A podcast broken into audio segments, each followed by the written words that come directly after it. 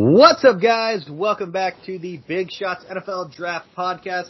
I'm your host, Mike Renischen, joined as always by the best colleague, best co-host in the business. I'm really tired because Cam Newton had to get cut and ruin my whole daily schedule and everything. By the way, check the Blue Chip Scouting YouTube page where I sat down with uh, Pro Football Network's Ian Cummings to discuss all that. But anyways, back to the intro. The best co-host in the business, Devin Verified Jackson. Devin, how are you today?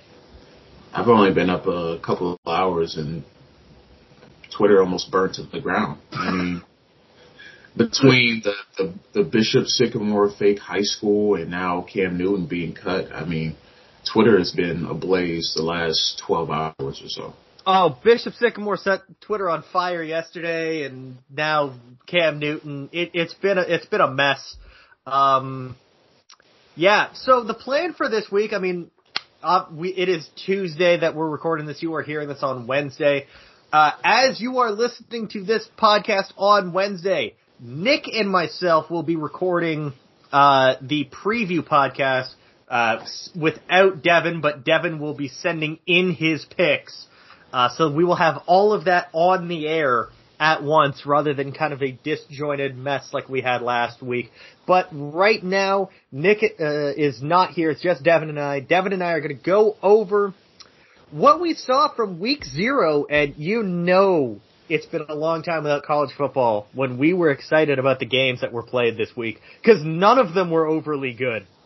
Uh, and by the way, um, Nick, Devin, and myself all come out of this week with the same record because we all picked identically. So take that with the uh, biggest grain of salt. Uh, I believe we all went five and zero, oh, right? Yep. Yeah, we all went five and zero. Oh. That will change in week one. I highly doubt we will have identical picks again. Um, now I kn- the good the funny thing is Nick went with very low scoring uh, games across the board. I think he had uh, UCLA and Hawaii being decided by like two touchdowns, and neither team uh, scoring like 35 points or something like that. Uh, kudos to you, Devin, for picking the under on that game. Uh, I did not see Hawaii pulling a complete offensive stinker, but it happened. But let's yeah. get into the first game. We had Nebraska and Illinois in what can be described as a football game that took place. What the? F- of my language, Devin. We are like two minutes into this podcast, but I, I, I'm gonna have to drop a swear. Um, what the fuck was this game? It's exactly what we thought it was gonna be. We knew it was gonna be a disaster. I mean, the two teams that played, I um, mean, it, it's Illinois and Nebraska in week one or week zero, I should say. It's, you should not expect anything other than a disaster. It was so bad.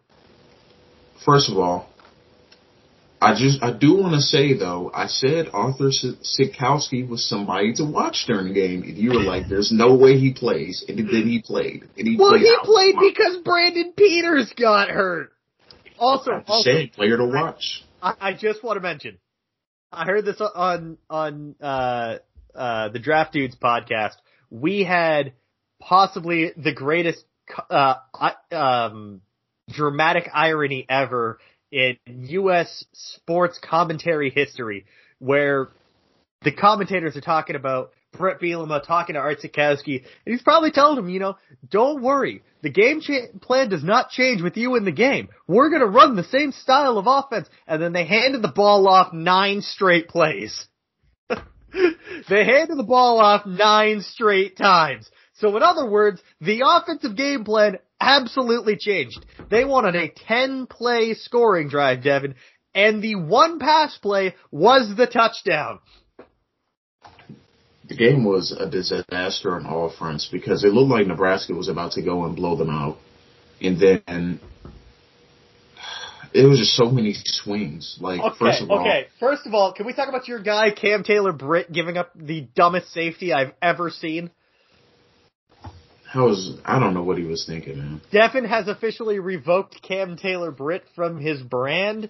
Uh, for those who didn't watch the game, you're lucky, but I will I will describe it to you. Uh, the MVP of this game was Illinois' punter. because he had like three coffin kicks, which is impressive. But I guess because Nebraska had been pinned inside their own like two yard line the first time, Cam Taylor Britt decided to running backwards, catch the ball on a hop, carry himself into the end zone, and then he realized that, you know, he had nowhere to go, so it was going to be a safety anyways, so he throws the ball. Just all types of bad, man. Also, like, was, was it Arthur? Was it was it Cam Taylor Britt that that ended up getting an interception that got called back? Yeah, call up. Yeah, so yes. Art Sitkowski got bailed out. Yeah, I'm. I was. I just stopped watching after the first half. I'm. Gonna, I'm being all honest. I changed the channel. I'm. I'm not about to be subjected to watch that for 60 minutes. I, I watched Fresno. I watched Fresno State beat up on on who they, who they play UConn. I watched the other games, man, because I just didn't have time for it. I just didn't. All right, all right. I, I will also be honest. I had the game set up to record. I was uh I was watching some stuff with the family. I think I was watching a marathon of like Buddy versus Duff, the the Food Network cake competition. Uh, and, and, and don't get me wrong. It, there was a few times where it was about even as to which one was more gripping, Buddy versus Duff or uh, Nebraska versus Illinois. And I went down and I watched the game and then, you know, we, I got pulled away from it because I had a family commitment that, that came up at the last minute. And then when I went back to watch the game, I just like, I, God, I was doing snap to whistle as fast as I could to get through that, that damn game. That game was awful. Taylor Martinez has gone from potential Heisman candidate going into his sophomore year to like, I'm sorry, Devin. I don't think he's gonna he's gonna finish the season as a starter. And you don't know why you're apologizing to me. I, I've been off that train. I, I've, I've been... just, I'm not apologizing to you. I'm apologizing in general because it comes across. It sounds like I'm being really mean, but I mean he's been the starter now for four years. And we haven't seen any progression from his freshman year. If anything, we've seen regression. Yeah, that 2018 season awful. was that 2018 season was special and an anomaly. But also think about that. Was, I think that was a, the first year of Scott Frost, maybe, yeah, or the second. So think about it. they had the previous regime's recruits still. Offense probably still had some some of those you know elements. Oh, yeah. And they weren't and, even that good. They were like six and six that year. And that that was much better than whatever they're putting out now.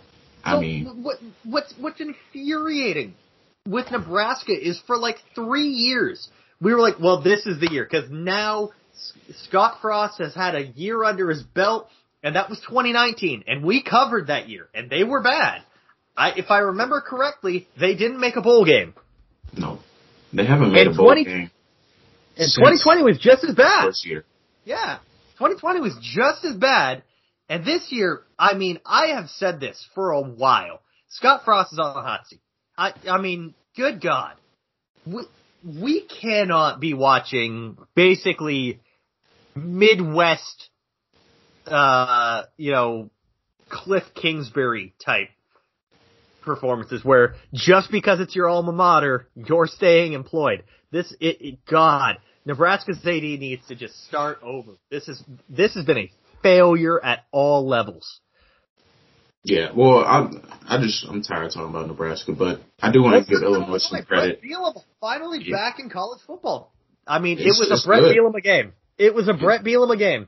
We are going to run the football a lot, ad nauseum, with our white running back, and I do want to say though, there were some guys that really popped off. Jake Hansen uh, is still in college. I, I'm tired of him, but uh, Bobby Hart, I think he got hurt though, but he was all over the field. Uh, Roger Perry had a had a sack or two, I think, on Adrian Martinez and was all over the field too.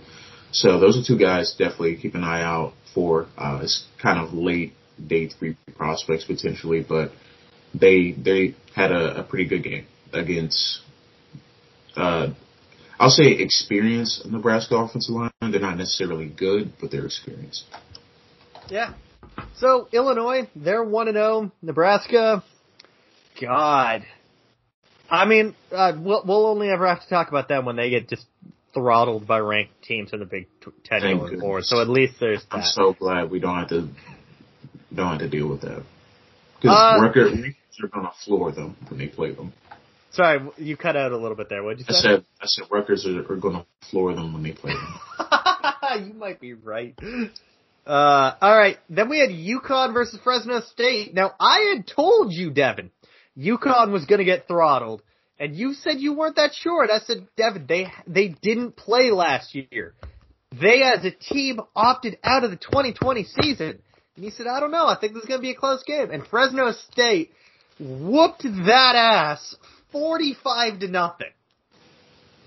I was I was very pleased with with, with the offense. I uh, did for- not realize Ronnie Rivers only had 58 yards. That's how dominant they were on offense. He didn't even have to really do much. He scored like a 60 yard touchdown receiving, like in the second nuts. quarter. I yeah, he played well. Uh, their receiver Jalen Cropper also had a good game, three catches for 87 yards and a touchdown. Uh, very efficient game from quarterback Jake Haener. UConn looked exactly. I mean, UConn wasn't a good team before they uh, opted out of 2020. So I don't know what we what we I should have expected, but it just it didn't go well for them.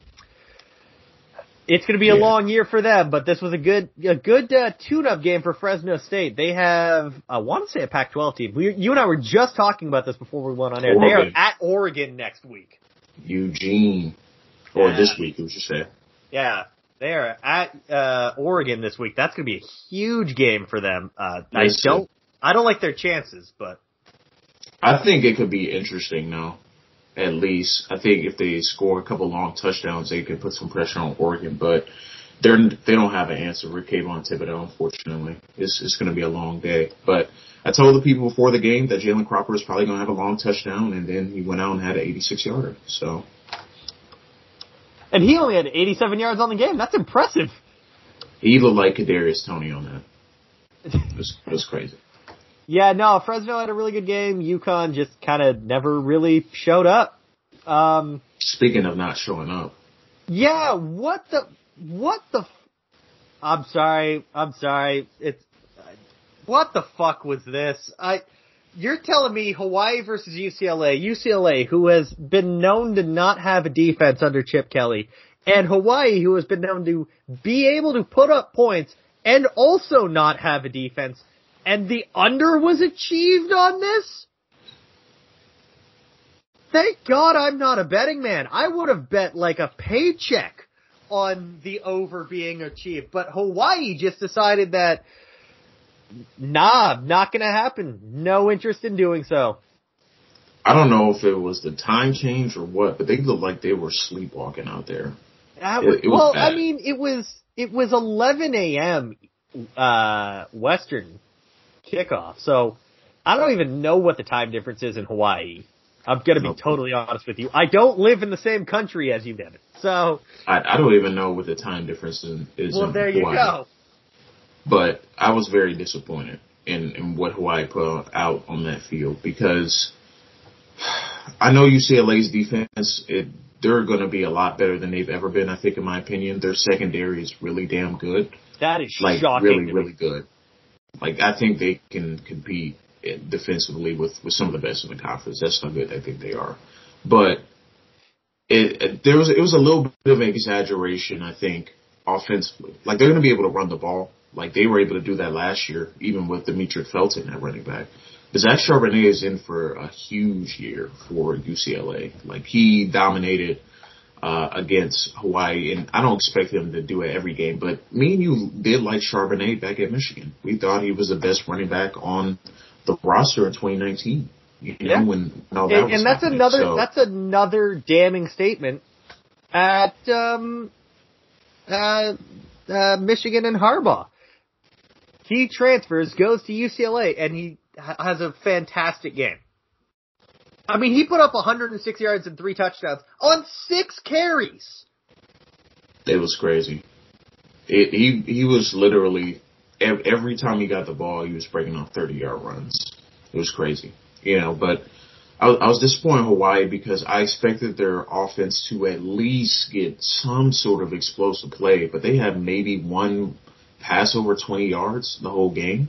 What Like, you was- learned, was Devin, is you expected too much. I, I did. I did.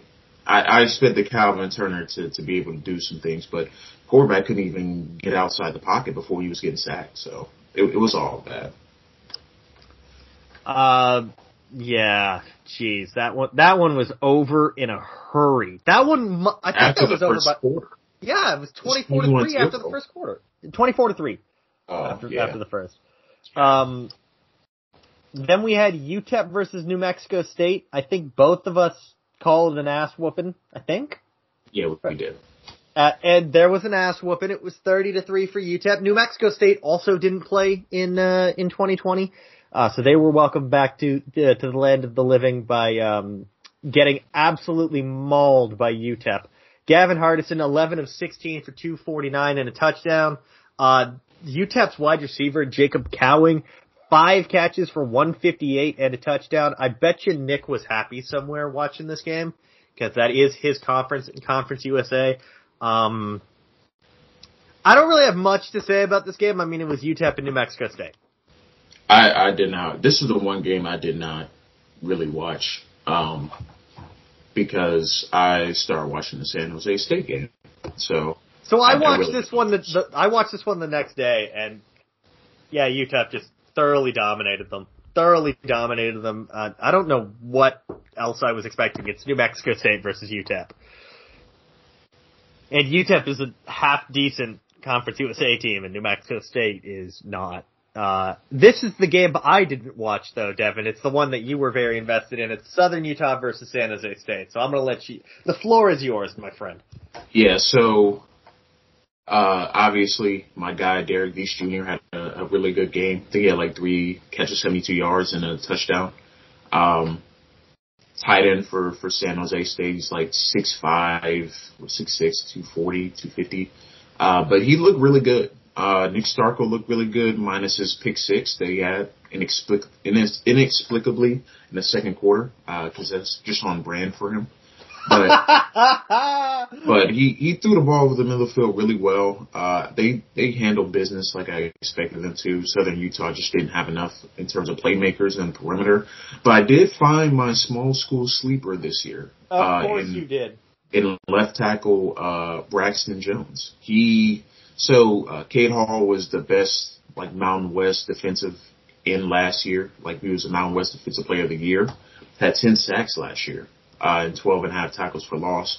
He had nothing. Like no tackles, no sacks, nothing against Braxton Jones.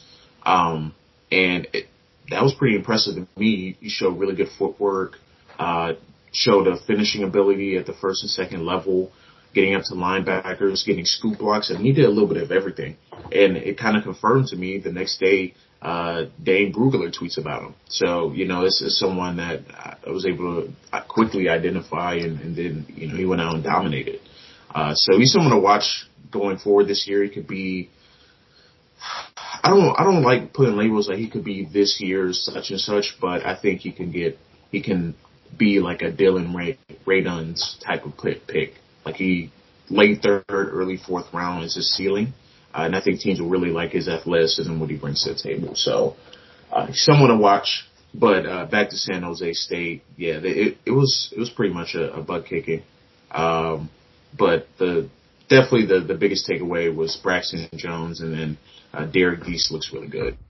Um, but Nick Starkel, I mean, he's he might play himself into being a draftable quarterback. You know, although he's in like his sixth or seventh year in college football. I swear uh, he's 28 years old. Like, yeah, he, he's been around, like around, like several lost quarterback competitions before he he finally settled down.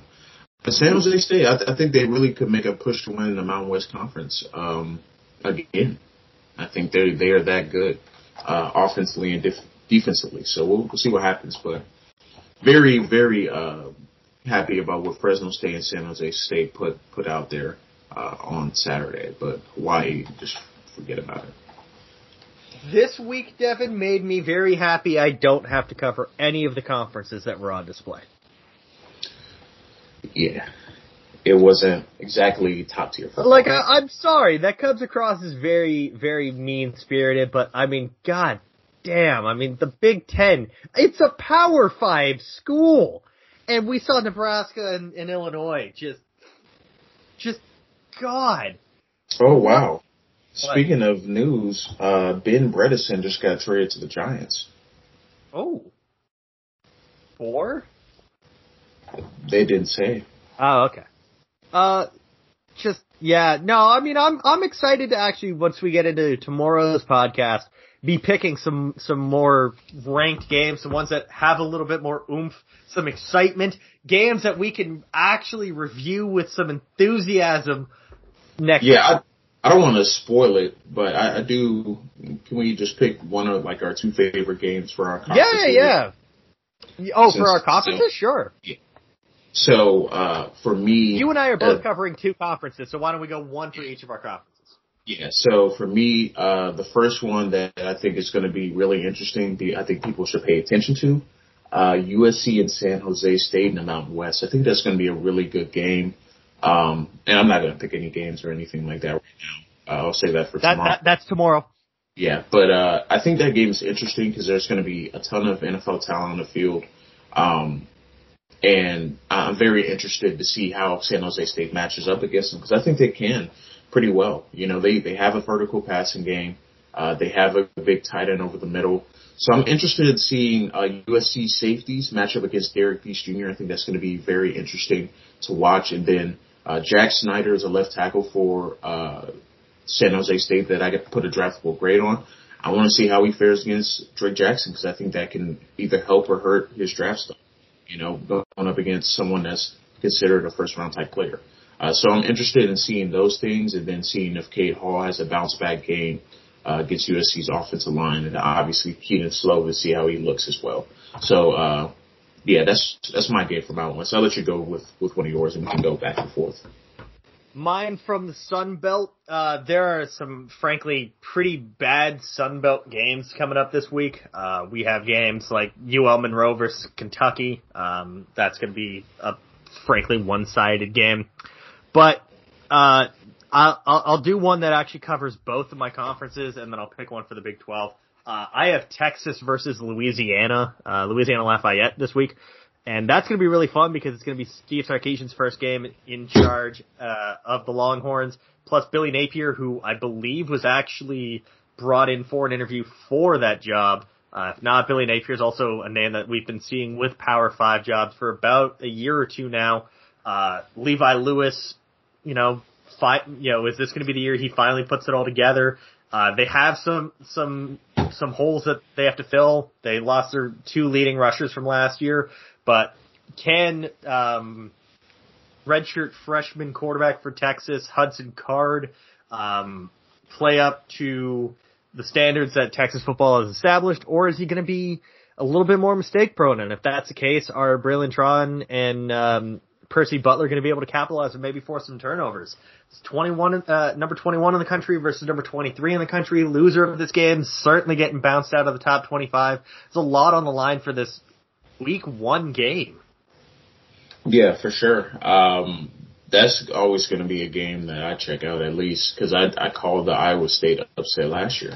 So uh, I had a prediction that Louisiana was going to be Iowa State, and uh, it, it definitely uh, came to fruition. So I don't know if they're going to beat Texas. Texas has way more athletes uh, in general, but uh, Louisiana is being slept on a little bit. You know, obviously all the uh, hype is going to Coastal Carolina to win the Sun Belt again, but Louisiana has a, a damn good team too, so mm-hmm. I'll not be surprised. Uh, my final game for the MAC, um, I'm most intrigued by Central Michigan uh, in Missouri, and I'm, I'm intrigued.